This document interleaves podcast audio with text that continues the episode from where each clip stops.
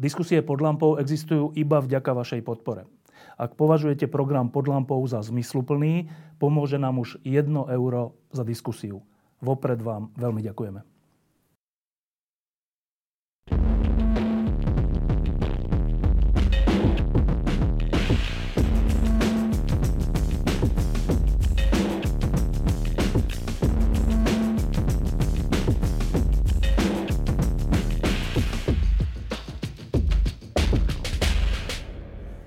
Keď sme tu pred piatimi, viac ako piatimi rokmi, eh, mali Zuzanu Čaputovú, ktorá hm, hovorila vtedy o právnom štáte ešte ako eh, zastupenia organizácie Via Juris, tak e, sme riešili, že čo s touto krajinou. A za nejaký čas sem znova prišla Zuzana Čaputová s tým, že kandiduje na prezidentku Slovenskej republiky. Ja som sa opýtal, že to až takto?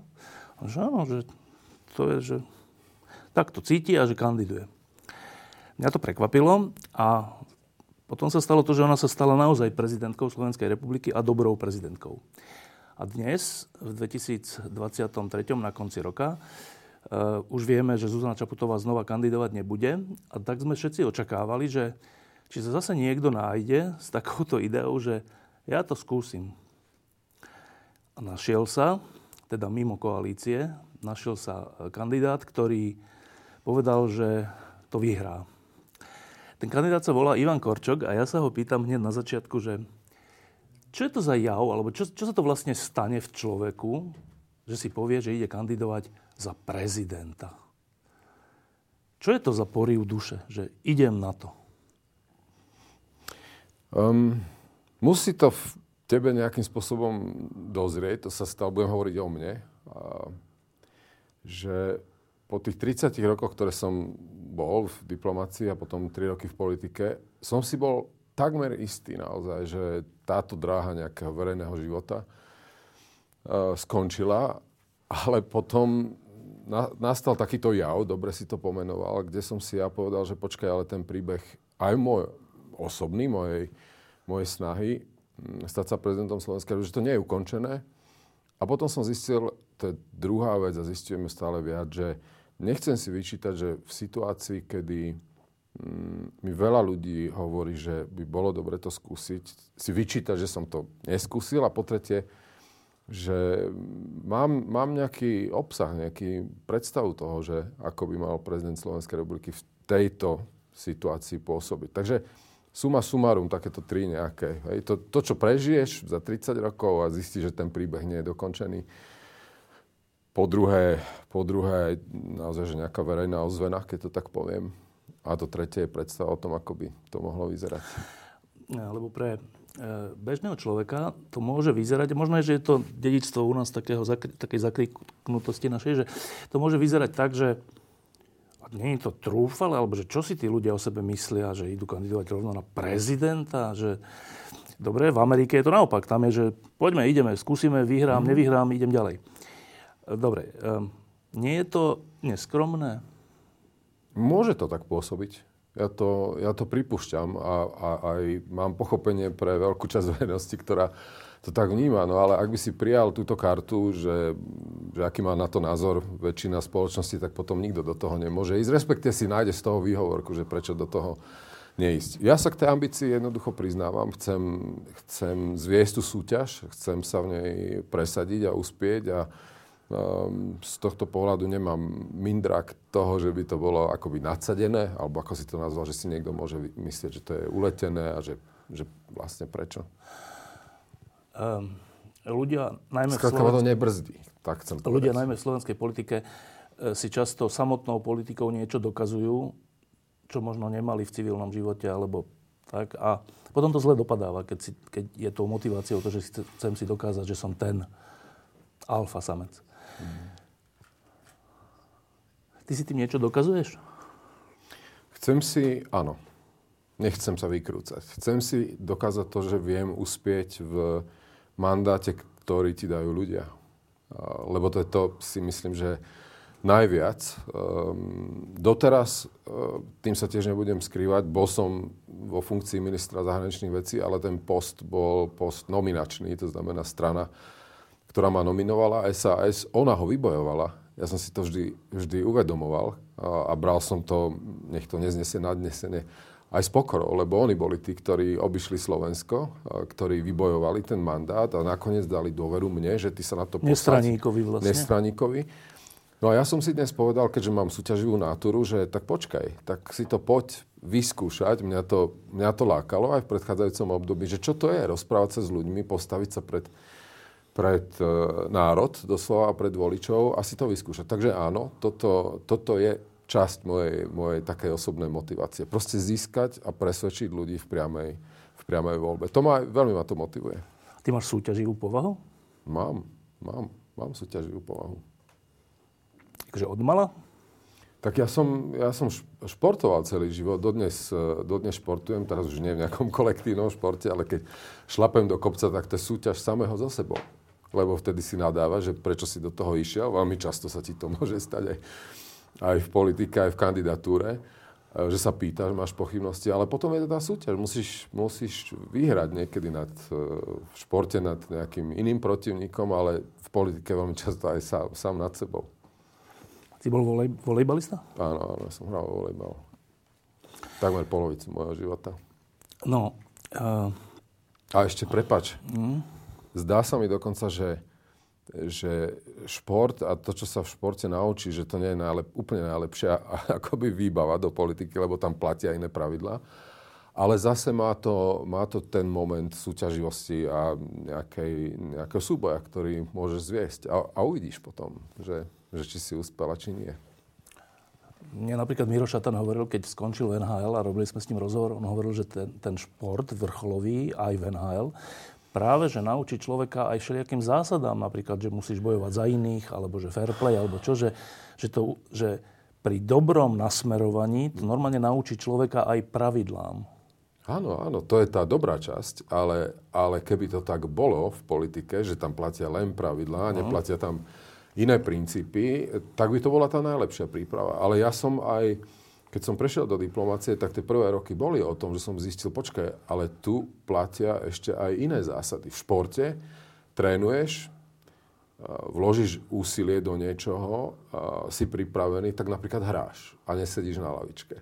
Ale v politike to vôbec nemusí platiť. E, v politike neplatia niek- niektoré princípy, alebo takmer žiadne, férovosti a fair play. Tu nad tým nebdie nejaký rozhodca, rozhodca no. nezávislý arbiter. Hej, tým arbitrom sú voliči a tí hráči e, do značnej miery rozdávajú karty a bez hľadu a skladu, aby som sa nedotkol výbornej kap- kapely, ale vieš, čo chcem povedať. Takže šport áno, čo sa týka zásad, čo sa týka bojovnosti, e, čo sa týka nejakého odhodlania, čo sa týka nevyhnutnosti e, investovať do prípravy napríklad. To áno. Ale je naivné, ak si niekto myslí, že toto sú všetky zásady, ktoré sa jednak jedné prenesú do politiky. Keď si asi niekto z nás predstaví, že, že, že keby som bol prezidentom, že čo by to bol za život, tak ja tak typujem, že drvivá väčšina ľudí by to nechcela. Mm-hmm. Lebo to je taký život, že aspoň teda zvonka, čo tak my môžeme pozorovať, to je taký život, že formálne stretnutia, prijatia, prijatia veľvyslancov, stretnutia, že 8 ľudí stojí na, teda sedí na jednej strane stola, 8 na druhej, majú pripravené prejavy, aj pozície, aj všetko, a iba si ich tak vymenia a tak. A že vlastne z toho, vy, že ide z toho taký pocit, z tohoto povrchného pohľadu, že byť prezidentom je vlastne taká formálna, ceremoniálna funkcia, ktorá je nudná Ty si ale bol aj minister zahraničných vecí, aj veľvyslanec v Spojených štátoch a v Nemecku, v dôležitých krajinách a to sa trocha podobá a možno, že tým pádom budeš vedieť dobre odpovedať, že tam sa aj niečo deje. Ja, myslíš, kde? Na takých stretnúť vo funkciách veľvyslanca alebo prezidenta. Alebo je to len povinná jazda? No deje, samozrejme, že deje a ešte aj zaglosujem to, čo si popísal, že musíš niekde stáť naškrobený a no. predpísané no. všetky veci aj dnes si uvedomujem a môžem si povedať, že ešte viac ako doteraz, že, že proste to je služba. Je to, je to služba, s ktorou sa musíš stotožniť. To znamená, že sa sám vedome oberieš o istý komfort, istý typ života, kde si môžeš sám rozhodnúť, čo robíš, ale nevnímam to dnes ako, ako príťaž. Dokonca aj s tou predstavou, že keby som uspel, tak ten život sa úplne zmení. Som, som proste pripravený na túto službu, na toto odriekanie a mm, ako s, s, týmto som, s týmto som vy, e, vyrovnaný. No a samozrejme, že sa deje. Tak keď som bol veľvyslanec, nespomenul si pri Európskej únii, však som mal na stole na stole veci, keď sme zachraňovali euro. A keď cez mňa naozaj išli veľmi, veľmi e, zásadné veci, kedy musíš ako veľvyslanec povedať predsedovi vlády alebo predsedničke vlády e, nejaké nepríjemnosti, ktoré, kto, o ktorých vieš z istotou, že, že ich nebudú radi počuť. A za tebou je konkrétna, konkrétna stopa za, v tomto prípade, keď som bol vyslanec pri EU, alebo v Nemecku, keď sme, keď sme dostali investíciu Volkswagenu, hej, na Slovensku, ktorá už bola predtým, však to môžem povedať, rozhodnutá, že pôjde do Čech. A tam sme tomu jednoducho pomohli. Alebo v, proste v Spojených štátoch. Tie, tie, veci sú, tie veci sú veľmi konkrétne, len diplomácia je navonok pomerne zdržanlivá vec. E, tým som poznačený určite, určite aj ja. A možno sa o tom menej hovorí, ale poviem to tak, že keď, keď zlyhajú diplomati, tak e, samozrejme aj politici, ale diplomati, tak sú vojny. Proste diplomácia je o tom, že ako udržať mier, ako pomôcť vlastnej krajine aj konkrétnymi vecami. Veľmi, veľmi konkrétne veci sa dejú. Uh, pamätám si, to bolo už veľmi dávno, keď bol veľvyslancom v Spojených štátoch Martin Bútora a to bolo v čase, keď Slovensko pôvodne vypadlo z toho rozširovania Európskej únie a NATO a Martin, keď sa stal veľvyslancom, tak má sa všeobecne za to, že, že veľmi prispel k tomu, všeličím, aby sme sa stali súčasťou Západu po tom období mečierizmu. To znamená, že poznám príklad e, iba veľvyslanca, ktorý bol úplne dôležitý, že nebola to iba protokolárna vec. Čiže môže byť aj diplomat v kľúčových chvíľach úplne užitočný pre svoju krajinu a nenahraditeľný. Teraz ale ty kandiduješ na prezidenta. Tak je prezident z tvojho hľadiska, tá funkcia, ak by si ju zastával, e, tak silná, že môže pomôcť dnešnému Slovensku byť slobodnou krajinou? Myslím si, že môže. E, prezident to samozrejme môže, môže tomu napomôcť svojim vlastným postojom. Takú ambíciu mám aj ja. Zároveň je, prezident v našom právnom systéme, a v, teda v, pardon, v ústavnom systéme presne zadefinovaný, kde je, kde je jeho rola, ale myslím si, že môže mať to, čo, e, to, čo u nás, u prezidenta je naozaj veľmi dôležité, to je hlas a to je proste nejaký postoj v e, spoločnosti. Takže ja si myslím, že e, ten článok 102, ktorý znie tak strašne formálne, hej, že zastupuje krajinu na vonok aj dovnútra, mimochodom, a zabezpečuje riadny chod ústavných orgánov, že to je presne napísané. Je to napísané veľmi dobre a dáva to, dáva to široký priestor. Vôbec to tak e, nie je, že by to bola len ceremoniálna záležitosť. Má veľké právomoci prezident pri nomináciách do kľúčových inštitúcií. A videli sme to aj v ostatnej, v ostatnej dobe, že pani prezidentka Čaputová aj predtým Andrej Kiska boli vystavení do situácií, kedy hrali zásadnú úlohu. Ale to, že demokratický a slobodný štát, no tak určite jednoznačne áno. Postojmi, ktoré, ktoré, prezident, ktoré prezident zaujíma. Um, každý dobrý prezident má, pred, má za sebou, predtým, než sa stal dobrým prezidentom, nejaký príbeh. Uh, to nebýva tak, že človek vlastne nič poriadne neurobil a potom je dobrým prezidentom. To je veľmi zriedkavá vec tak skúsme úplne krátko popísať, že príbeh Ivana Korčoka. Lebo ľudia ťa vnímajú ako, že to je ten diplomat, ktorý vlastne 30 rokov bol diplomat. A diplomat to je taká diplomatická vec. To nás až tak nezaujíma. Tak čo je príbeh Ivana Korčoka? Mne sa o tom samému ťažko hovorí, lebo, lebo to je trošku... To má byť, to mám, teraz to nepýtam teba alebo seba, že to sa mám nejako odprezentovať, teraz urobiť si vlastnú reklamu. Ja som nikdy môj osobný príbeh nerozprával, lebo som na to nevidel vôbec žiadny dôvod, ale môj život nie je len 30 rokov e, diplomácie, pod ktorých sa podpisujem a ja si naozaj myslím veľmi neskromne, že som neurobil málo e, ako diplomat, veď od 1.1.93 som slúžil našej krajine. Mm, v situáciách, kedy v zahraničnej politike, na rozdiel od iných politik na Slovensku, sme splnili úplne všetko. Kladiem pod otázku to v ostatných oblastiach politiky a verejného života, alebo poviem, že keby sme naplnili tak tie ciele, ako sa to podarilo v zahraničnej politike, tak Slovensko by bolo ešte by bolo lepšou krajinou na život. A ja som, ja som tu, nerobím si z toho nejaké dramatické zásluhy, ale bol som pri tom. Bol som úplne pri všetkom, pri, pri zlyhaniach, aj pri naplnení veciach. To, to je profesionálny príbeh. Hej? A e, na Slovensku je to už tak, že aj toto, kde Slovensko je, že je pevne ukotvené, že sme, e, že sme takmer padli do priepasti a nakoniec nie, že to sa zdá také nudné. No podľa mňa to nudné vôbec nie je. Ale nechcem si robiť väčšie zásluhy. A potom je druhá časť, akoby, alebo prvá časť môjho príbehu za tie roky, ktorý aj dnes rozprávam, keď chodím e, po Slovensku, lebo ľudia ma nepoznajú, e, z akých pomerov som vyšiel, ako som sa vôbec dostal. V diplomácii majú predstavu o mne, že vlastne on nepozná iný život, len život e, v diplomatických salónoch, ale nie je to tak. Ja viem, ako, je, ako som sa dostal do toho, do toho bodu a ja v tom cítim aj dnes, to, čo som prešiel dokonca za tých prvých 30 rokov môjho života, aj toto mi dáva veľkú silu to mi dáva možno dnes ešte väčšiu ako tá skúsenosť e, z diplomácie. Som z jednoduchých pomerov. Zlomový bod môjho života bol 80.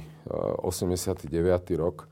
Nemal som na rúžiach ustlané a myslím si, hovorí sa mi to ťažko samému sebe, ale vnímam môj životný príbeh aj v tom, že, že sloboda, ktorú máme, umožnila mne, a teda ten môj príbeh, sa dostať z toho prostredia, z toho života, z tých jednoduchých pomerov, niekde najprv do diplomácie a dnes možno aj sem.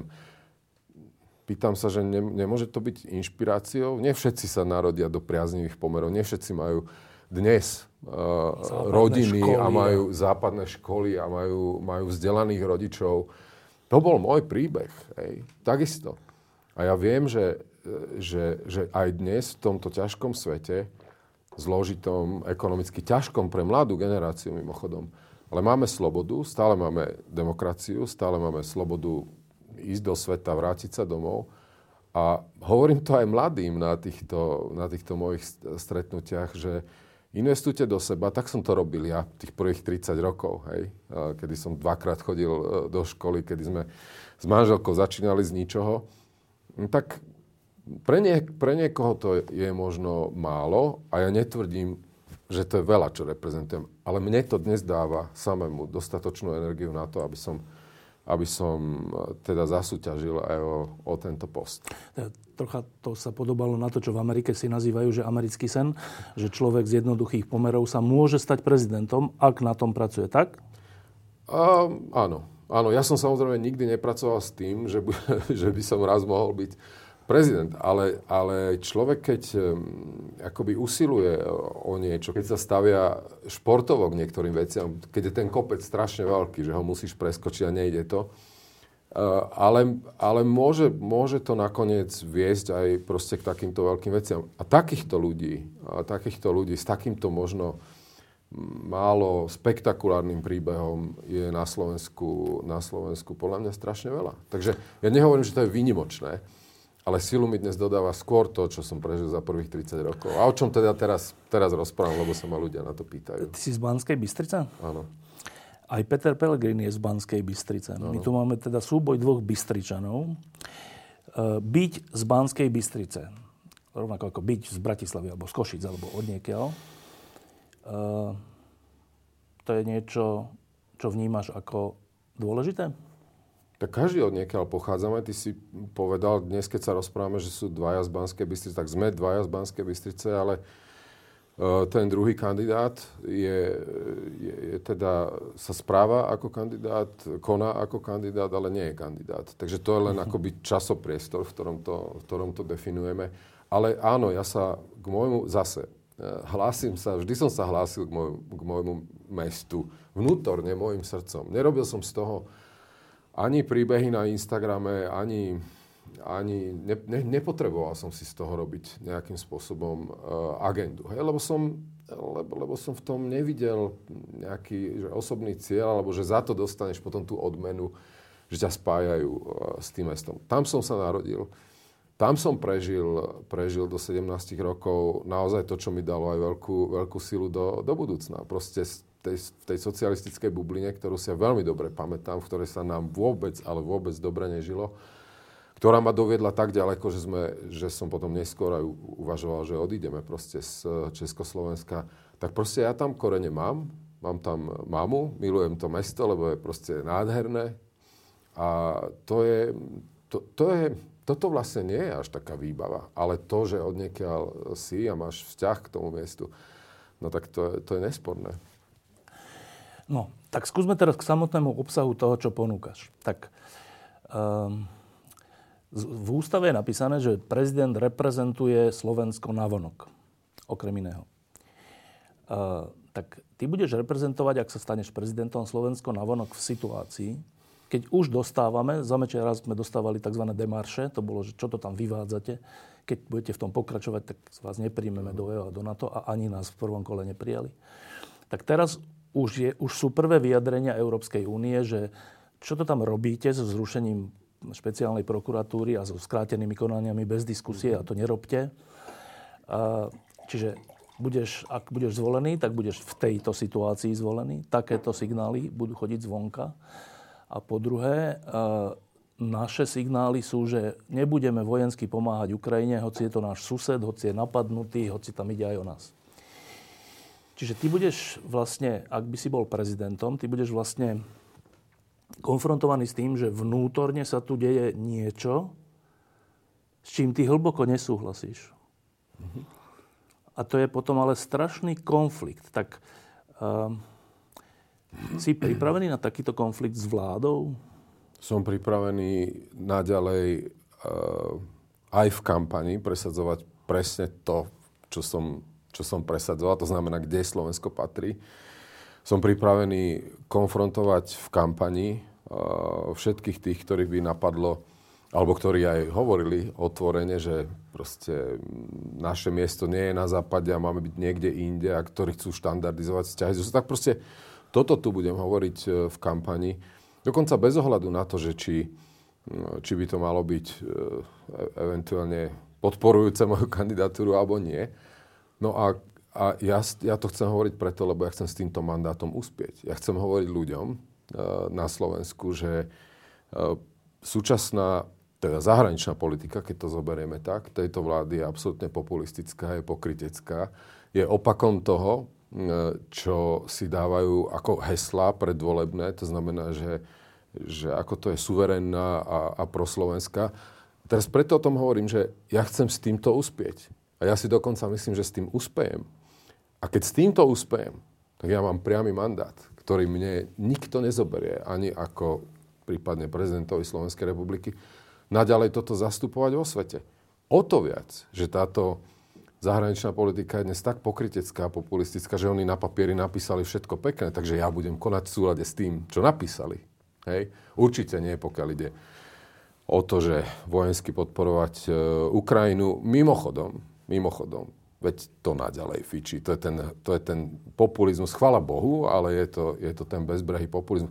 Ja tu nevidím vôbec žiadny problém, lebo ja chcem ešte raz s týmto, s týmto hlbokým presvedčením s tou pravdou uh, hovoriť, uh, hovoriť ľuďom, kde je naše miesto, že najväčšou výzvou slovenskej zahraničnej politiky dnes to nie sú tie parciálne veci, ale kde sa v tomto momente, na ktorú stranu histórie sa postavíme. Že či budeme tu paberkovať, či budeme ľuďom, uh, ľuďom nahovárať, že ani tam, ani tam, alebo sa riadne postavíme ako súčasť slobodného sveta a s týmto slobodným svetom sa budeme chcieť vysporiadať e, so všetkým, čo, čo je pred nami.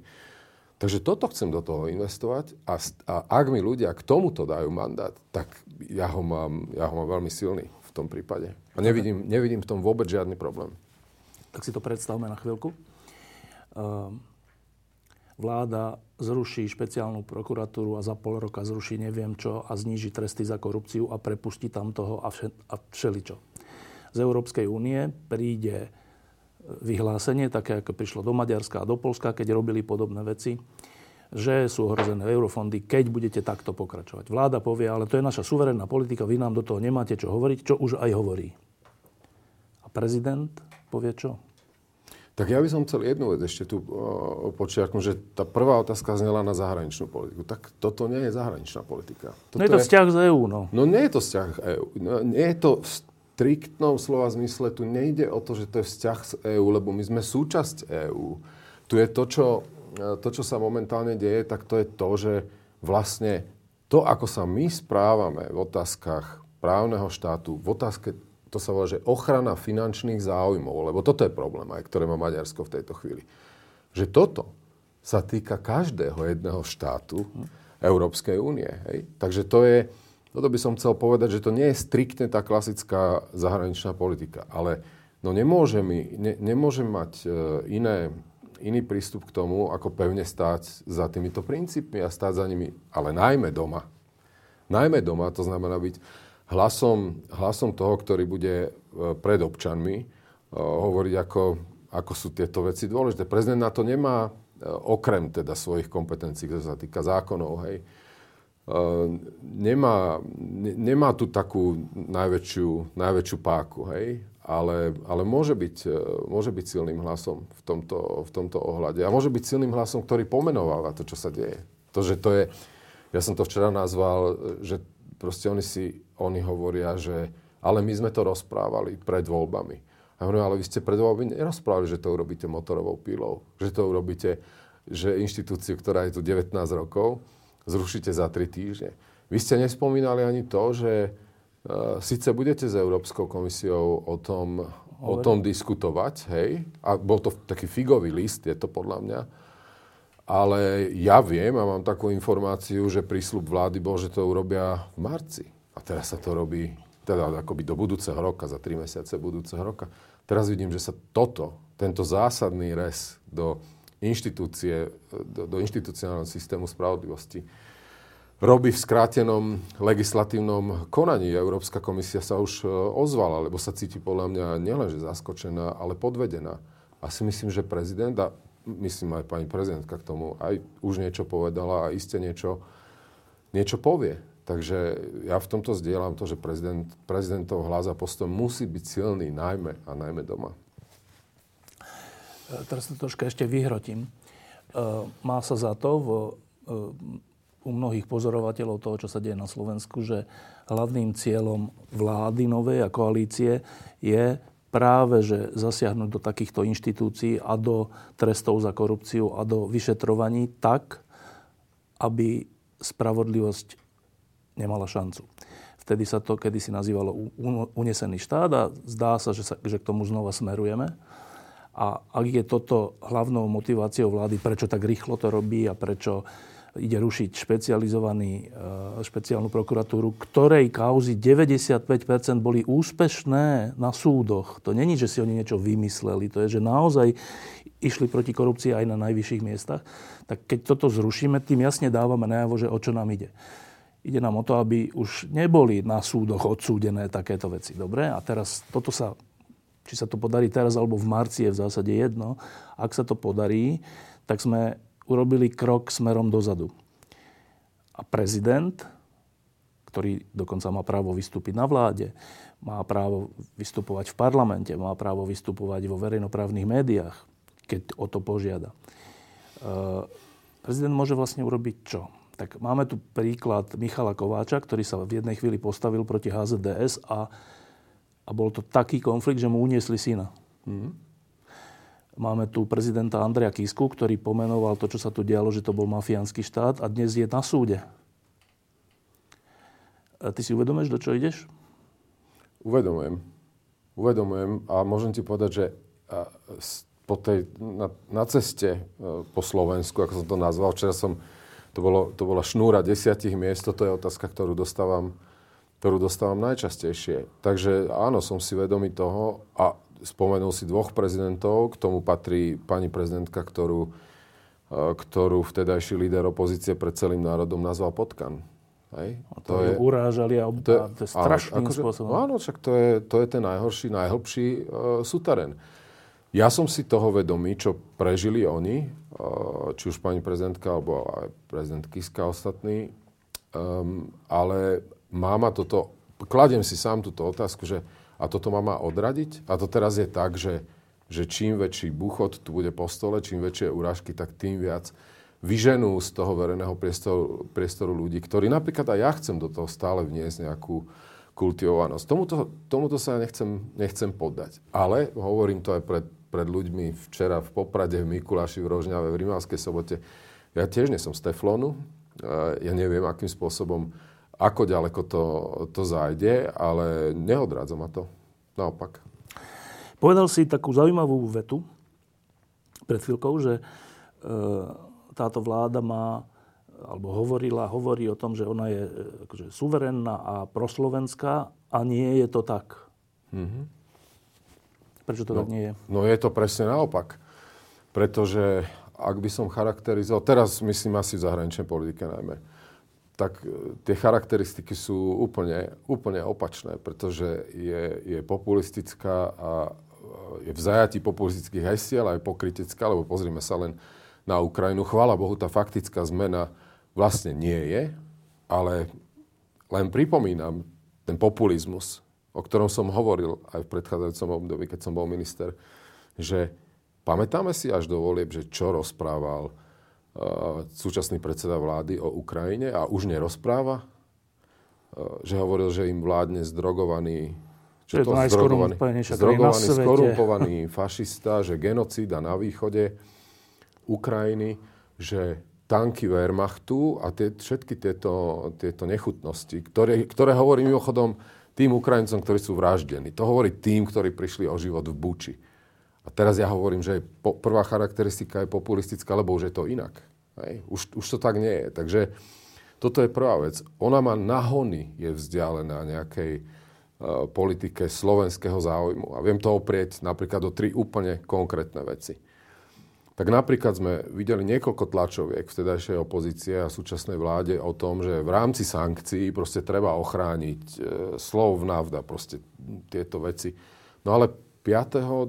pred dvoma dňami uplynula výnimka, proste, ktorú neboli schopní presadiť pre vývoz, vývoz ropy, pardon, ropných produktov. A to, to ako je teda? že teda do, do, dovtedy to bolo vyčítané vláde, ako je neschopná ochrániť záujmy. Poviem ďalšiu vec. E, v oblasti, v oblasti migrácie skutočne tým zásadným a najväčším problémom je pre Slovensko, že Maďarsko jednostranným spôsobom vypovedalo readmisnú dohodu. My sme za 44 dní od volieb alebo od existencie vlády, to už neviem teraz, hej, počuli alebo videli sme, že, že ako rokujú s Maďarskom o readmisnej dohode. Kde sú, kde sú kde sa prejavia tie výborné vzťahy s Maďarskom, ten súzvuk, hej. Maďari proste to majú na haku. Jednoducho. Jednostranne vypovedali readmisnú dohodu. Na budúci týždeň je summit EÚ. Maďarsko blokuje rozpočet, blokuje otvorenie, otvorenie rokovaní s uh, Ukrajinou, s Ukrajinou. A kde je tu suverénny slovenský postoj? Čiže poprvé populistická, po druhé neviem, kde je slovenský záujem a po tretie, kto sú spojenci Slovenska dnes v zahraničnej politike? Každý deň si kladiem túto otázku. Je to Polsko, nová vláda, pod, teda pod budúcim premiérom Tuskom, ktorý má úplne iné zameranie? Je to Česko? Mne sa nezdá, že by okrem tradičných vzťahov a tejto celej retoriky, a to je výborné, proste, že pokračujeme, a mne sa nezdá, že by to bolo na jednej vlne. Je to Nemecko, ešte raz, o ktorých sme hovorili, že tanky Wehrmachtu na Ukrajine, sú to Spojené štáty, ktor- o ktorých sa tvrdilo, že prezidentka je ich, uh, je ich agentka, že kto sú spojenci Slovenska? Mne sa to zužuje proste do jedného jediného spojenca, ktorý je zároveň aj ideovým vzorom súčasnej, súčasnej vlády. Hej? A to je, to je Maďarsko. Takže tá zahraničná politika má presne opačné atribúty, ako boli ako boli e, proklamované, keď chceme, v, vo voľbách.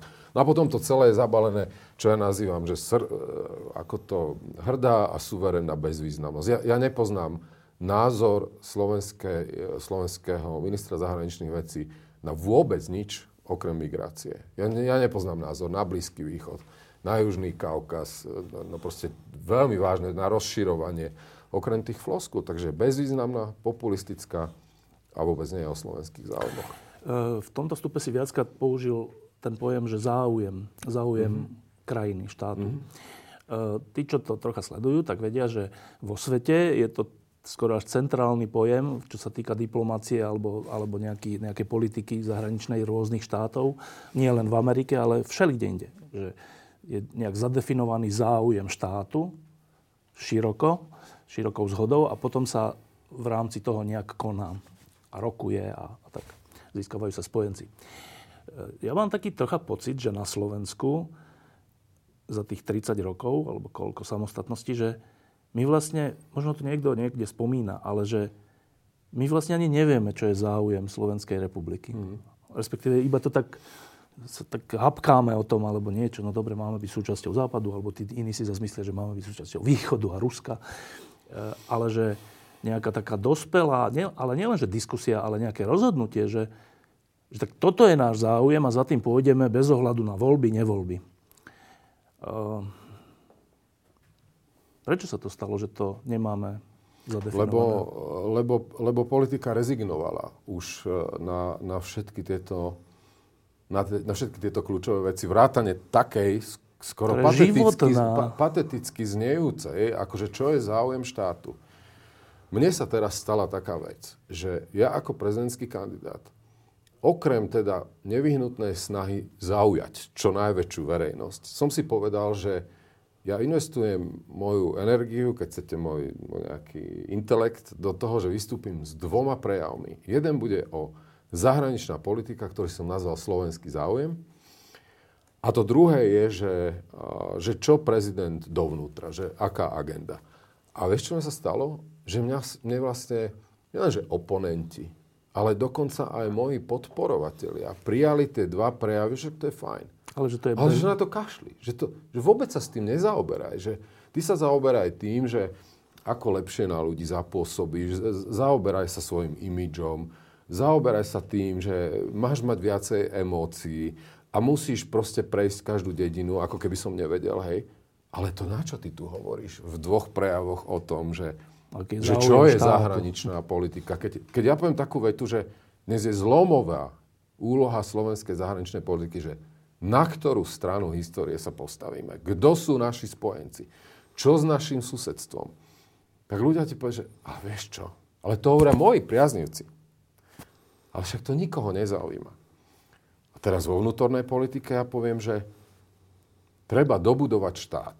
Lebo dve krízy, napríklad pandemická a napríklad e, vojna na Ukrajine a všetko, čo sa dialo, ukázalo, že náš štát fungoval veľmi zle, že ľudia prestali veriť, že štát im môže byť oporou v kríze.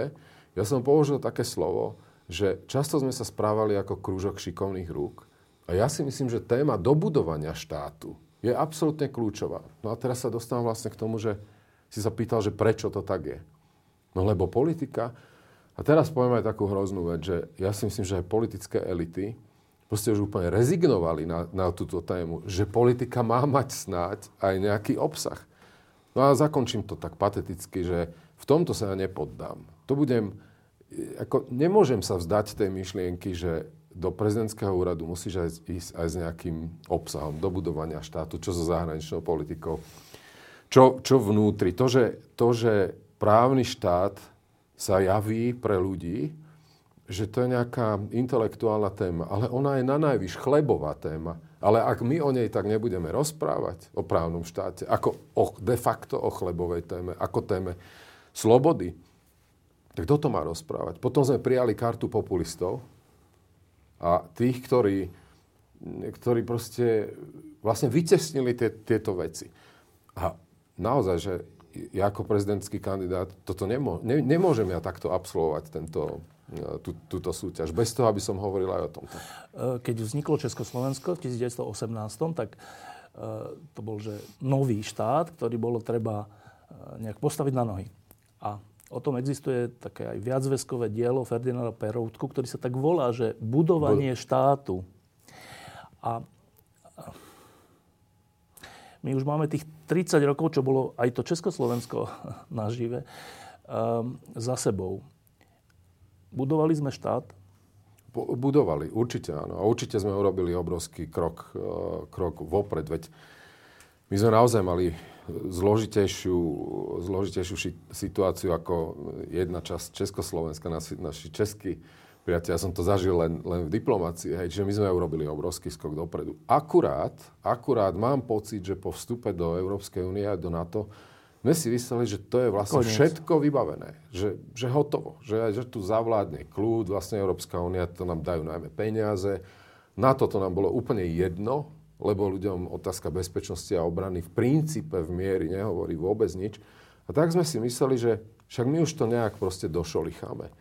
Ja som v tom mojom prejave mimochodom o dobudovaní štátu povedal nie len, že v čase krízy, ale aj to, že dnes je, pokiaľ ide o vplyv regiónov a samozpráv na politiku, viac menej všetko zúžené na to, že či bude mať jeden volebný obvod, ale, alebo to proste nejako zreformujeme. Ja, ja, ja, tá diskusia je legitímna, však ona je v poriadku. Hej. Ale nie je v poriadku, že to nerieši vôbec postavenie regiónov v zmysle a samozpráv v zmysle toho, aký majú vplyv na legislatívu. Však oni majú vplyv na legislatívu takú, ako má každé iné občianske združenie. A to nie je v poriadku. Takže ja si myslím, že tých, tých segmentov, kde štát treba, treba dobudovať, aby ten štát prestal naozaj veľké krízy, aby sa nám nestalo to, že pri ďalšej pandemickej kríze znovu budeme štát hľadať baterkou a znovu nás budú zachraňovať dobrovoľníci, mimovládne organizácie, ktoré sú tu vykreslované pred národom, že to sú proste nejaké vplyvové organizácie šorošovské a jedno s druhým, tak kto to má hovoriť o tomto, ak nie prezidentský kandidát? A teraz len dokončím, že, že tu sa zdá, že ten prezident je ceremoniálny. Ale práve preto, že otázka dobudovania štátu, to nie je napísané v ústave. Však ústava bola prijatá proste 1. septembra hej, 92 e, a tým sa to zdalo celé vybavené. Tam prezident nemá úlohu hovoriť o dobudovaní štátu, ale to ešte neznamená, že tá téma má vysublimovať, že má ísť preč, lebo každý deň sa môže občan stretnúť s tým, ako štát nefunguje. Um, ešte teda pred takým osobným, osobnou časťou, lebo všeli, čo o tebe ľudia hovoria, neviem, či vieš, ale dozvieš sa. Uh, tak keď by si mal, predstavme si, že si teraz na mítingu a teraz máš povedať, že čo je záujem Slovenska v dnešnom svete, vo svete, kde tu vedľa je agresia, kde zomierajú 10 tisíce ľudí, v Izraeli je, je strašný útok Hamasu teroristický na, na jedinú demokraciu široko ďaleko. V Amerike hrozí, že vyhrá Trump a odvráti sa od Európy. V tomto svete, kde Anglicko, Británia odišla z Európskej únie, Vieš povedať tak, aby sme všetci rozumeli, že čo ty chápeš pod záujmom Slovenska? Sloboda. Sloboda. Sloboda garantovaná štátom a občanovi. Sloboda založená na tom, že zákon je nad nami všetkými. Lebo totiž v tom je zakotvená aj odpoveď na všetko ostatné, čo je strašne dôležité z hľadiska záujmu, nie že štátu, ale záujmu občana, to znamená prosperita. Ak som povedal, že právny štát je chlebová téma, to sa odvíja od, e, od e, slobody a od toho, že proste je tu nejaká elementárna spravodlivosť. Sloboda ako hodnota ti dáva aj odpoveď, že kde chceš v tomto svete stať, ktorý si popísal, že tu proste vraždia e, Rusi nevinných Ukrajincov, že sa nám tu rozpadá, tak trochu sa nám tu rozpadá slobodný svet. Sloboda ti dáva aj odpoveď, ako sa vysporiada s mnohými ďalšími vecami, ako je ako je búrlivý technologický pokrok a to, čo zmení náš svet oveľa rýchlejšie ako čokoľvek iné, a to je umelá inteligencia, aj to má, aj tam je začiatok toho všetkého hodnota a sloboda, sloboda samotná. Takže ja si myslím, že toto je to, čo, čo je základný záujem, aby garantoval štát, hej, teda záujem štátu a za, zároveň záujem občana. A toto dáva potom odpoveď na, na všetko ďalšie. Samozrejme, že musíme mať odborníkov v politike a musíme vedieť, ako sa vysporiadať s klimatickou zmenou a tak ďalej. Ale nie je to všetko, to nesmeruje naspäť zo slobodou, lebo aj s klimatickou zmenou, keď sa chceš vysporiadať, tak aj to má zásahy do, do, do toho ideálneho spôsobu, spôsobu života. A samozrejme, navonok je nevyhnutné, aby slobodný svet, slobodný svet, ja už dokonca nepoužívam ani slovo západ, lebo ľudia tomu nerozumejú aj keď som po Slovensku, tak e, cítim, keď povieš západ, no aký sme my západ, však my sme stred. Ale nie. A Japonsko je západ.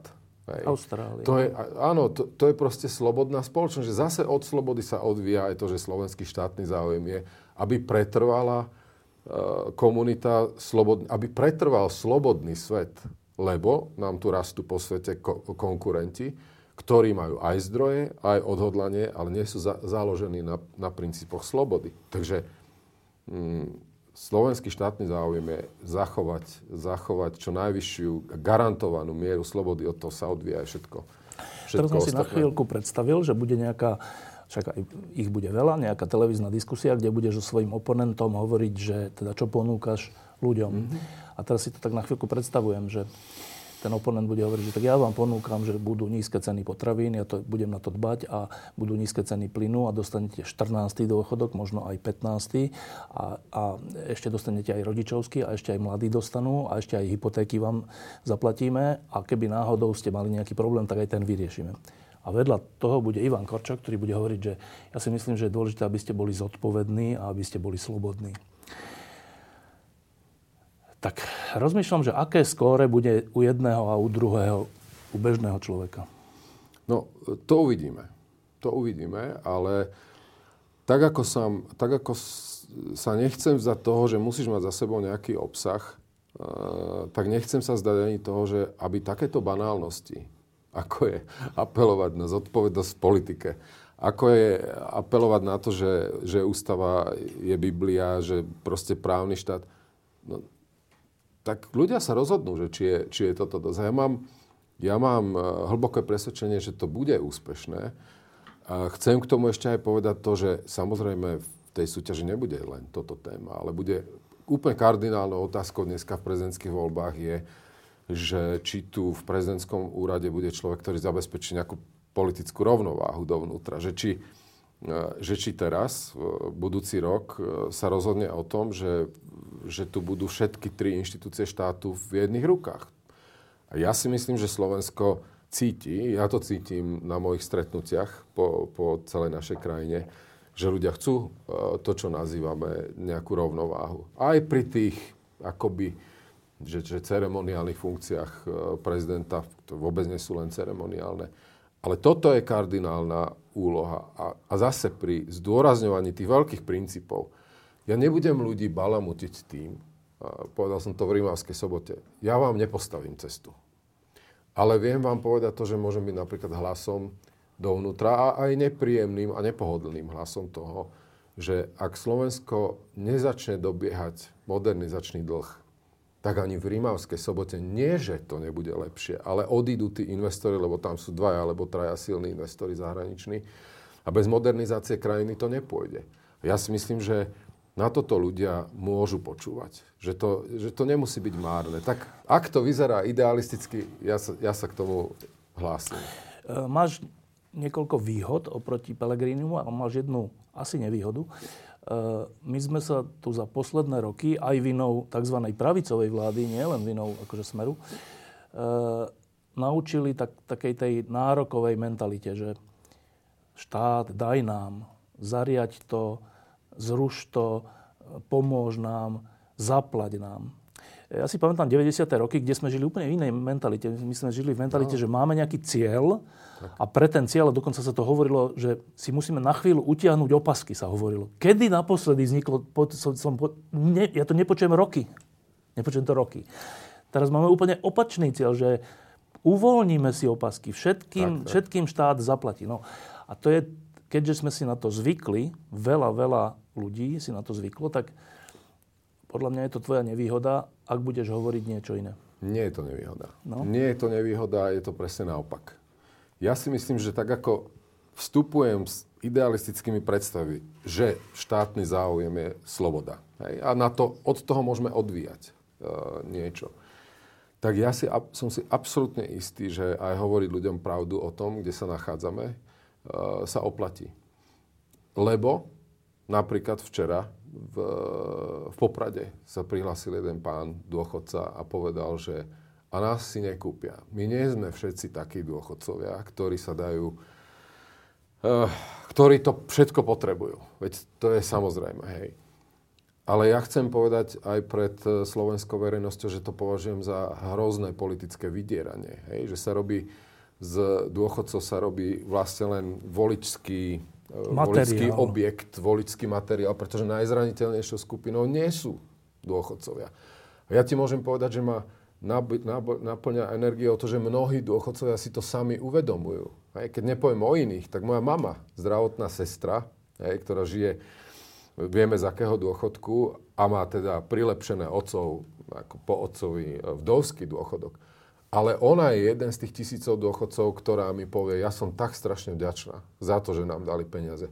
Ale čo, tí, čo tie mamy, ktoré majú, proste sú samoživiteľky? Čo tí dvaja učitelia, ktorí majú 35 rokov a nemajú kde bývať? Ja si myslím, ja si myslím, že by sme si mali hovoriť v tomto pravdu. Že by sme si mali hovoriť pravdu, že, že ak neurobíme niektoré nepopulárne opatrenia, uh, tak e, proste nám budú utekať, a teda nám ušli nielen Česi, nielen Poliaci. Včera tam bol pán zo Zamaguria, hej, v Poprade, ktorý povedal, pane Bože, keby ste videli, čo je v Polsku, na druhej strane hranice. Toto si už nemôžeme hovoriť. To, to, to, tu už ja mám rezignovať na to, že aby sme si aj tieto veci otvorene povedali pred ľuďmi, lebo ľudia nie sú úplne, ako to poviem, že imunní voči tomu, že, že im záleží na krajine. To vôbec tak nie je, ako to tak vyzerá. To, ich postoj nie je len o tom, že čo mi pošle štát. Je to tak, lebo slovenská politika za 15 rokov minimálne e, nič iné ne, ne, nepropagovala, ale teraz je ten zlomový moment. A ja ho chcem reprezentovať aj tým ideálom slobody, ale aj tým, že si budeme hovoriť pravdu, že kde sa Slovensko, Slovensko nachádza. A teraz dve také osobné veci. E, predvčerom som sedel s nejakými kamarátmi a oni mi hovorili, to sú tvoji potenciálni voliči, ale v skutočnosti aj tvoji reálni voliči, ktorí hovorili, že počúvaj, keď s ním budeš hovoriť, tak povedz mu, že keď má tie okuliare s tým tmavým širším rámom, že to, na Sloven- že to je síce moderné a pekné, ale na Slovensku musí mať také seriózne okuliare. Až takto ďaleko sa ide. Um, Ty vnímaš takéto diskusie? Čo máš robiť, ako máš byť oblečený, ako máš byť ostrihaný? A, uh, no, vním, no vnímam. Áno, áno, áno. Je to, je to nová situácia, s ktorou sa vysporiadavam, že ľudia, ľudia riešia aj, aj tieto javové stránky, no, alebo no. tieto, že imidžové stránky. Ktoré máš veľmi dôležité. Ale, považujú to ale, za veľmi dôležité. Áno, ale a možno, že týchto dvoch či troch, ktorí ti to hovorili, že ich ešte viac odradím, hej. Ale ja nechcem nechcem byť, e, ja nechcem byť karikatúrou ani samého seba a už vôbec nie karikatúrou niečoho iného, lebo ja teda nepo, to, to o tých okuliároch už som počul, hej. Ale inak majú úspech, musím povedať. Títo sú v menšine, hej, čo hovoria. Ale ja už počúvam na seba, alebo čítam dokonca analýzy nedostatočného úsmevu a nedá sa vyhrať a tak ďalej a tak ďalej. Ak je, proste nebudem iný. Ja, ja musím sklamať všetkých a napriek tomu, napriek tomu e, si myslím, že, že dôležitejšie hádam je, že čo hovoríme. A ak mám utrpeť na, na imidži, no tak dám si, dám si ešte poradiť, ešte nejaký čas. Druhá skúsenosť úplne z posledných dní je, e, keď som si bol dávať vymeniť e, zim, teda gumy, zimné zaletné, tak ten, tam tí ľudia, ktorí to robili, úplne, čo, úplne zorientovaní ľudia, ktorí hovorili, to, to, to voľb, tieto voľby, však to Sloven, proste my Slováci, my sme takí, že my si radšej zvolíme vodcu, my to proste potrebujeme, aj keby nám robil zle, to je jedno, lebo proste taký sme, to je naša národná vlastnosť, to takto to hrozne dopadlo a tak. Ja, fú, a že aký toto? A potom ja hovorím, no a dobré, a teraz budú tie prezidentské voľby, tak, tak e, vy viete, že čo? Jasné, my nebudeme voliť Pelegriniho. No a je, dobre. Čiže volíte Korčoka? A jeden z nich mi takúto, to, mi to vyrazil dých. Mi povedal, že kto je Korčok? Mm-hmm. Ja, čo? Že úplne zorientovaný v situácii, aj volebnej, aj stavu krajiny, by som povedal. A on nevie, že existuješ. Tak stane sa. Jak je toto možné?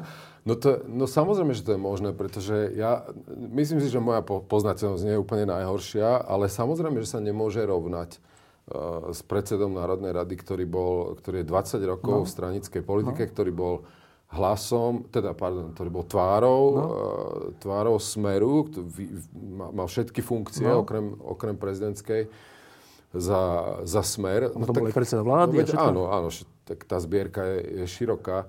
No tak to sa, ja sa s tým nemôžem rovnať. Ale povedz jemu a na budúce aj iným, však sa na neho pozrite, že tak to je ten, čo chce uh, poraziť, uh, poraziť aj tohto kandidáta alebo uspieť s ním. A ne, nemusí to byť márna, márna vec. Proste áno, je, je to tak, že nemusia ma všetci poznať. Ale musím ti povedať aj to, že najmä po Slovensku, keď e, chodím, tak som celkom prekvapený, že aj by som nečakal, že, že toľko ľudí. Však teraz sa to nejako objavuje. Ja to nechcem odsedieť e, v, proste niekde za počítačom na sociálnych sieťach, aj to bude. Ale dnes dávam celú energiu do toho. A aj musím povedať, že ma to veľmi ovplyvňuje. Mení ma to za tie tri mesiace, cítim to. V zmysle? No v zmysle asi toho, jednak je to obrovská skúsenosť, keď si niekde 20 rokov máš servis veľvyslanca ministra zahraničných vecí, keď ťa všetci ofukujú a všetko ti dávajú pod nos a, a tak ďalej. A dneska, či si už šoferujem, alebo si skladám môj stolík, s ktorými zbierame podpisy, tak proste to je iné, je to iný život. Ale musím ti povedať, že to politické, ktoré chcem, chcem povedať, je to, že ja vidím po Slovensku veľkú, veľkú dezilúziu, veľkú, veľké rozčarovanie nad, nad stavom politiky. Vidím ale aj to, že časť verejnosti je spokojná s výsledkom. To proste sa nedá, nedá ignorovať. A ja dnes som ovplyvnený po troch, vlastne štyroch mesiacoch cesty po Slovensku v tom, že či je mojou úlohou, to prvoplánovou úlohou dodávať alebo ešte živiť tú dezilúziu, ktorá je tu tak či tak z toho, e, kto nám vládne. Ja hovorím aj na mojich stretnutiach to, že kde s touto vládou nesúhlasím. Uh, hovorím to, čo, čo vnímam kriticky, napríklad teraz veci okolo justície. Uh, ale nemyslím si, že je úlohou prezidentského kandidáta dodávať túto dezilúziu, do, do tejto dezilúzie, lebo to je realita, slobodné voľby. Ale si myslím, že nech to zase znie idealisticky, že, že tu treba zachovať nejakú nádej. Tým ľuďom treba dvihnúť hlavy hore a oni, oni, na, to, oni na to reagujú. Takže tá najväčšia zmena, ktorú ja cítim aj, aj na sebe, je to, že poznať, e, poznať ľudí a to, ako sú dneska nastavení. A tá dezilúzia tam je, ale ja do nej nechcem viacej dodávať, zachovávajúc si E, celkom zretelné postoje voči tomu, s čím nesúhlasím. E, ten, ten príklad toho automechanika bol zaujímavý pre mňa v tom, že lebo politici niekedy môžu žiť, alebo nielen politici, hoci kto môže niekedy žiť v takej bubline, že však mňa vlastne všetci poznajú a teda to, čo ja musím urobiť, je nie, aby ma poznali, ale niečo iné. Ale možno, že keď dostanú takúto spätnú väzbu, že počkaj, ty musíš troška zmeniť svoju taktiku, lebo ty musíš aj na tom pracovať, aby ťa napríklad poznali všetci. Mm-hmm. Vy si to v štábe uvedomujete? No my si to uvedomujeme a práve preto, práve preto som po Slovensku, som, som vo verejnom priestore. Dobre, nie som možno v, centra, jak sa to povie, v celoštátnych médiách až toľko, lebo veď nie je dôvod. Ja nemám, ja nemám príležitosť e, oznamovať 13. dôchodok alebo oznamovať, že zastropúva predseda Národnej rady e, ceny energii. Hej? Eh, takže ja túto možnosť nemám, ale robíme, robím teda maximum preto, aby, som, aby, ľudia, aby ma ľudia poznali. Viete, ja, samozrejme, že v Poprade včera na diskusii, kde bolo ja neviem, 120 alebo 130 ľudí, alebo v Rožňave, kde bolo 80 alebo 90. Ja viem, že neobsiahnem všetkých, No ale čo iné môžem robiť, ako neinvestovať energiu aj, aj do tohto, do, do týchto vecí. Len taký príklad zo včera alebo z dneska. Uh, predseda parlamentu Peter Pellegrini sa stretol s vedením slovenského hokeja s Mírom Šatanom a, a s tajomníkom, s Mírom Lažom, s tým, že predpokladám, že hovorili o tom, že teda bude nové ministerstvo športu a čo s rozpočtom a s typosom a či pôjde na šport tie peniaze tak keďže je to z titulu funkcie a z titulu toho, že je súčasť koalície, no tak je úplne pochopiteľné, že oni tam išli, lebo však ide o hokej. Lenže to je strašná výhoda, to je strašná výhoda, lebo ľudia majú radi hokej. E, ty si vieš predstaviť, že aj ty sa stretneš s hokejistami? Ja si to viem predstaviť. Jednak hokej naozaj milujem a bez toho, aby som si z toho robil zase nejakú veľkú show. Ale ja som nevedel, že, to, že toto je agenda predsedu parlamentu, lebo, lebo moment, však eh, ja nikdy som nepovedal, že nemôže kandidovať predseda Národnej rady. Pane Bože, však to je logické. Hej, však každý je, má právo hej, z ústavy garantované. O toto vôbec nejde. Tu je len to, na čo ja poukazujem, že za tým menom predsedu Národnej rady by mal napísať kandidát na prezidenta. Hej. A teda s hokejistami, tak samozrejme, že sa veľmi rád stretnem. Ale som trošku zdržanlivý. Ja som sa včera stretol, e, stretol som sa s Jánom Lácom, s brankárom, hej, v Mikuláši, lebo sme tam spali na hokejovom štadióne. Ja myslím, že ten malý hotel uh, mu patrí.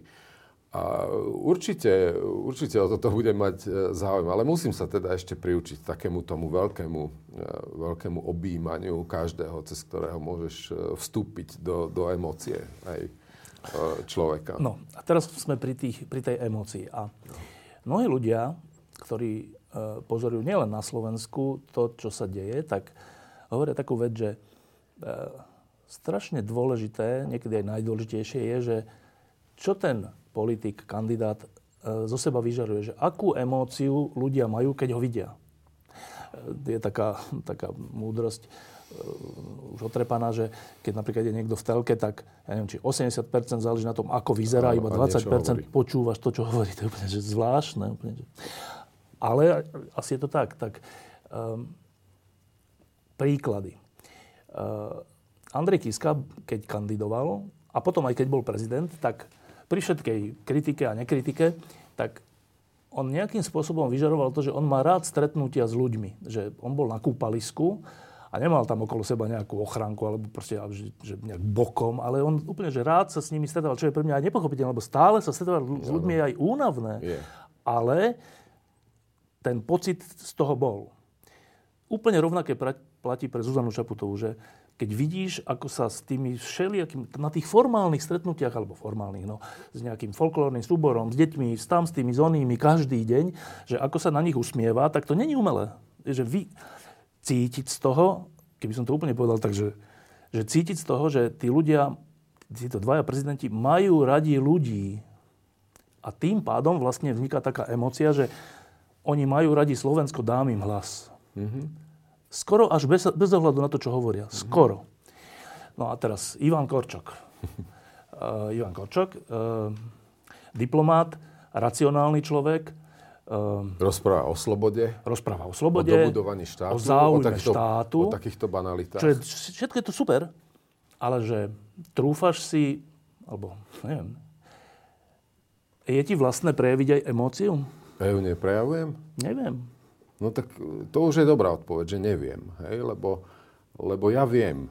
Ja viem, aká je reakcia, reakcia ľudí. Stále sa k tomu vraciam, lebo, lebo tak, ako som ti povedal, že som motivovaný získať tento priamy mandát od ľudí. Hej?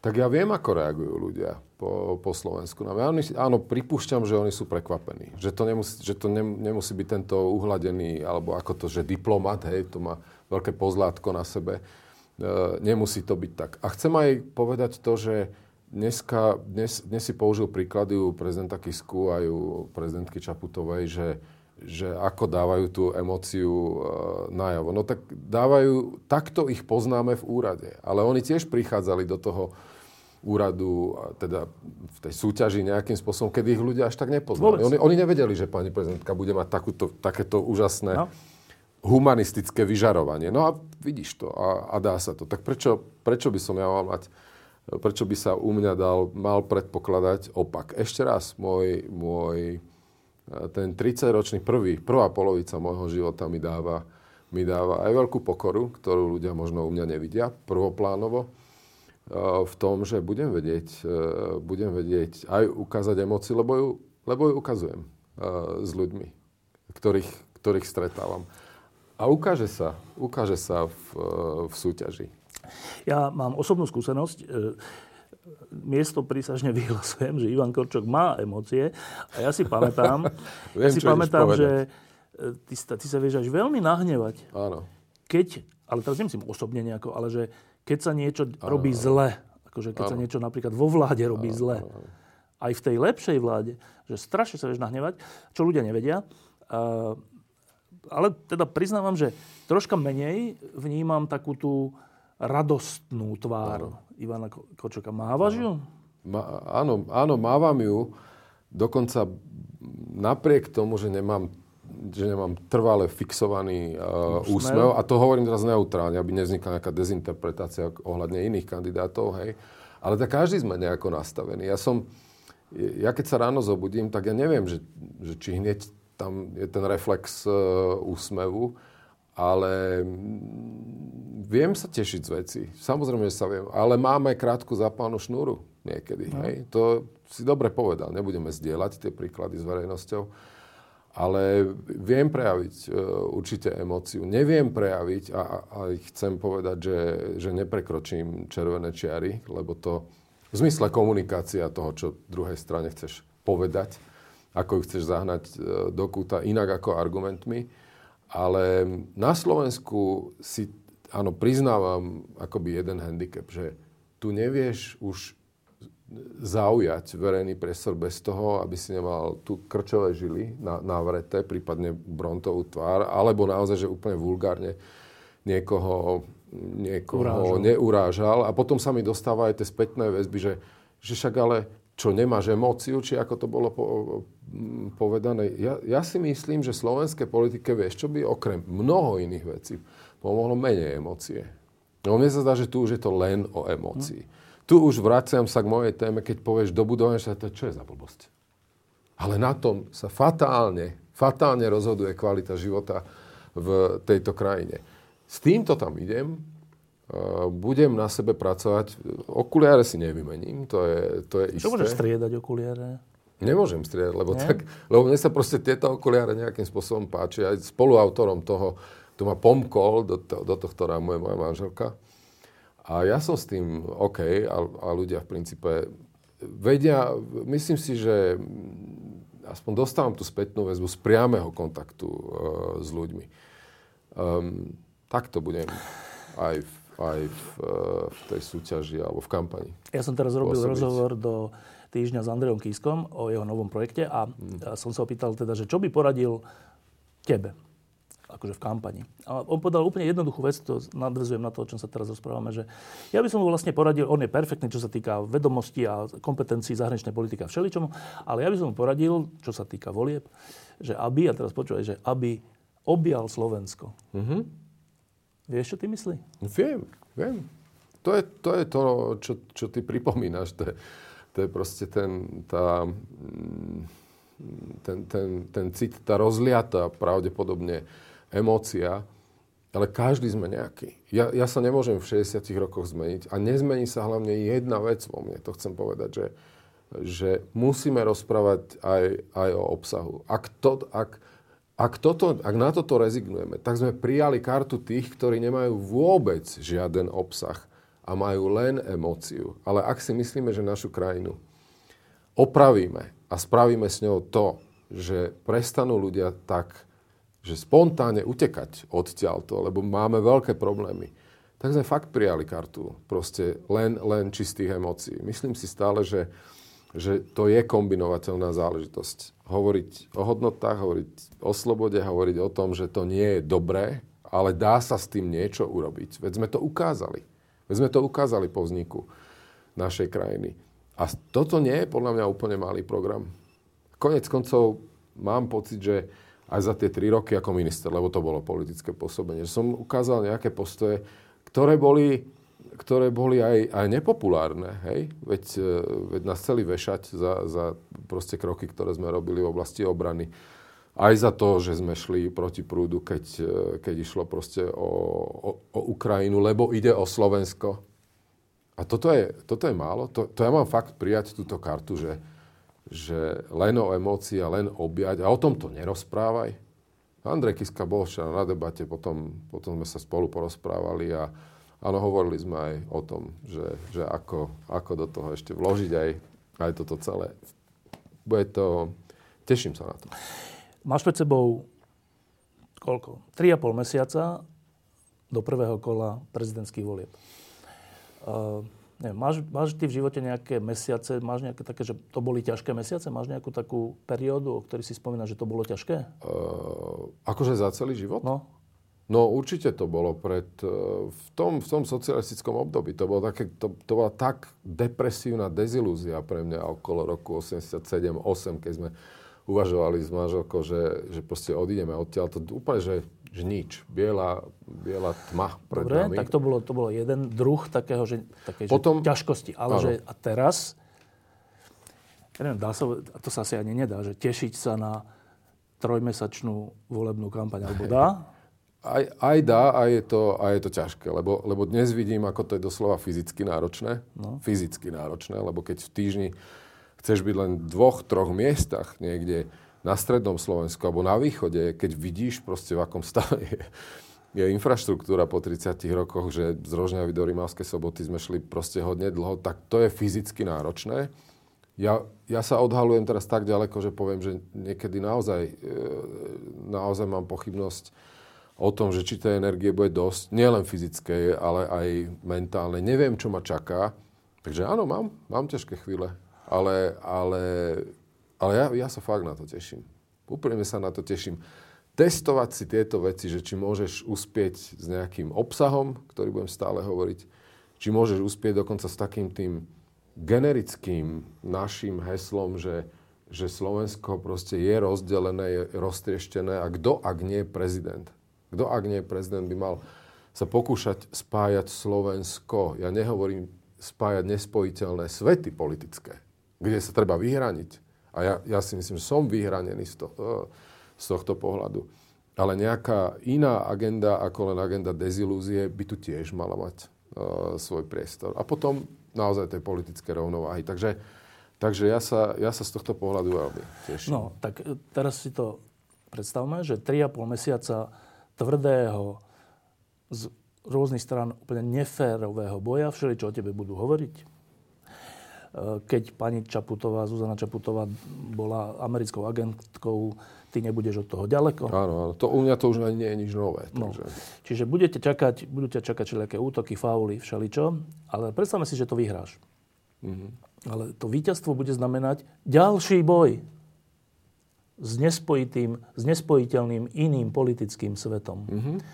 Čiže ty sa ideš o niečo snažiť a keď to dosiahneš, tak sa dostaneš do toho istého sporu. Mm-hmm. To nie je také, že veľmi príjemný život. Nie. Prečo to robíš? No preto, lebo si myslím, že existuje okrem, okrem toho nevyhnutného vyhranenia, existuje ešte aj ďalší svet, ktorý, ktorý tiež je nevyhnutné, ak chceš objať. A to je, že sú tu ľudia, ktorí nevolili túto vládu, sú ľudia, ktorí nevolili mňa, ale napriek tomu tu proste, tu proste žijeme spolu a uh, ja by som chcel tej časti, tej časti Slovenska, ktorá už má veľkú dezilúziu, hej, z politiky. A môžem povedať, že sú to aj ľudia, uh, ľudia, ktorí aj volili časť, teda jednu časť tejto koalície. Ty, kvôli týmto ľuďom Hej. A kvôli, kvôli nejakému ideálu toho, že, že naša krajina proste je, je úžasná, že je perspektívna, že máme takých mladých ľudí, ktorí, ktorí sú perspektívou, tak kvôli tomu toto robím. Fakt, že si myslím, že to má, má zmysel. A čo ma čaká, čo ma čaká v súťaži, neviem. Čo ma čaká, keď by som uspel, vieme si predstaviť. Ale nemá zmysel zlomiť palicu. Vieš aj prečo? Lebo v 90. rokoch, eh, keď som prežíval ako mladý diplomat roky 94-98, hej, tak som zostal v diplomácii eh, preto, lebo som vedel, že to, čo nám vtedy vládlo, je minulosť. A nám dnes vládne minulosť. Tak toto je. Posledná vec. Ty máš dokonca ako také heslo, že spájať. Mm-hmm. Že rôzne tábory, rôzne svety, rôznych ľudí. E, pričom my tu na Slovensku sme teraz že extrémne rozdelení e, a to okrem iných delení, tak máme tu takéto umelo živené delenie na konzervatívcov a liberálov. Tým pádom vlastne ako keby veriaci ľudia sa štítia liberálov a liberáli sa štítia Štíte. veriacich ľudí a tým pádom to dáva úplne zbranie tej, tej úplne nesystémovej časti, lebo tí to potom využívajú. Teraz predpokladám, že keď ty budeš kandidovať na prezidenta, tak časť ľudí ťa bude vnímať, že no však keďže ten bol minister zahraničných vecí za SAS, Áno. nominovaný, nebol člen, ale nominovaný, tak asi je to ten liberál. Áno. No tak potom, počkajte, no tak potom sa my, iní veriaci, sa porozhľadneme, že a nie je tam nejaký konzervatívny a to sa na, na Slovensku často stane, že, že dokonca aj smer je vlastne ako keby konzervatívny. Čuduj sa svete. Dobre, a teraz, to je úplne dôležitá vec, že ako chceš spájať ako chce Ivan Korčok spájať liberálov a konzervatívcov? No, to sú unesené pojmy. To je no. unesený štát a unesené pojmy. Ale myslím si, že, že stále, sa dá, sa, stále sa dá rozprávať e, s verejnosťou o tom, že napriek povedzme, že ideologické vyhranenosti. Hoci u nás to nie je ideologická vyhranenosť, keď povieš liberál, lebo ľudia netušia, čo je no. liberál, lebo ľudia netušia, čo je konzervatívec. Ale napriek tomu si myslím, že má zmysel hovoriť o tom, že by tu mal byť nejaký rešpekt jeden druhého, ktorý sa úplne vytratil, ktorý, ktorý sa vytratil preto, lebo politika vniesla konflikt medzi ľudí. Politika vyhnala domnelých, akože domnelých liberálov a domnelých konzervatívcov na, na barikády.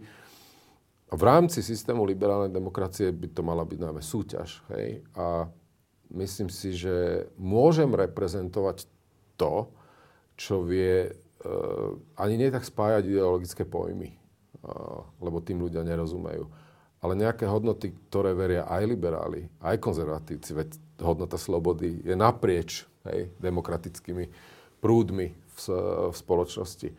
Keď toto by mohol budúci prezident e, reprezentovať a ľudia by ho mohli v zmysle toho článku 102, že reprezentuje občanov nielen na vonok, ale aj do, dovnútra, alebo krajinu na vonok alebo dovnútra, tak by to celé mohlo mať celé mohlo... Ja nechcem, nechcem túto agendu úplne ju vypustiť e, proste z rúk. Ale nie je, ešte raz, keď ja hovorím, že na ceste, ktorá spája Slovensko, tak ja, ja nemám nejakú misijnú činnosť uh, spojiť tých, ktorí predstavujú iný svet, ktorí predstavujú minulosť, ktorí sú opakom modernizácie, ktorí reprezentujú úpadok našej krajiny. Hej? A to je súčasná, to je súčasná vláda. To, veci okolo e, špeciálnej prokuratúry, to je, to je kľúčová vec. Ale okrem iného, čo ja vyčítam, je tá obrovská zodpovednosť už za dlhé, dlhé roky úpadku, ktoré, ktorá, ktorý sa pre, prejavuje naprieč, naprieč našou krajinou. Ten ešte raz modernizačný dlh, ktorý máme. Záverečná otázka.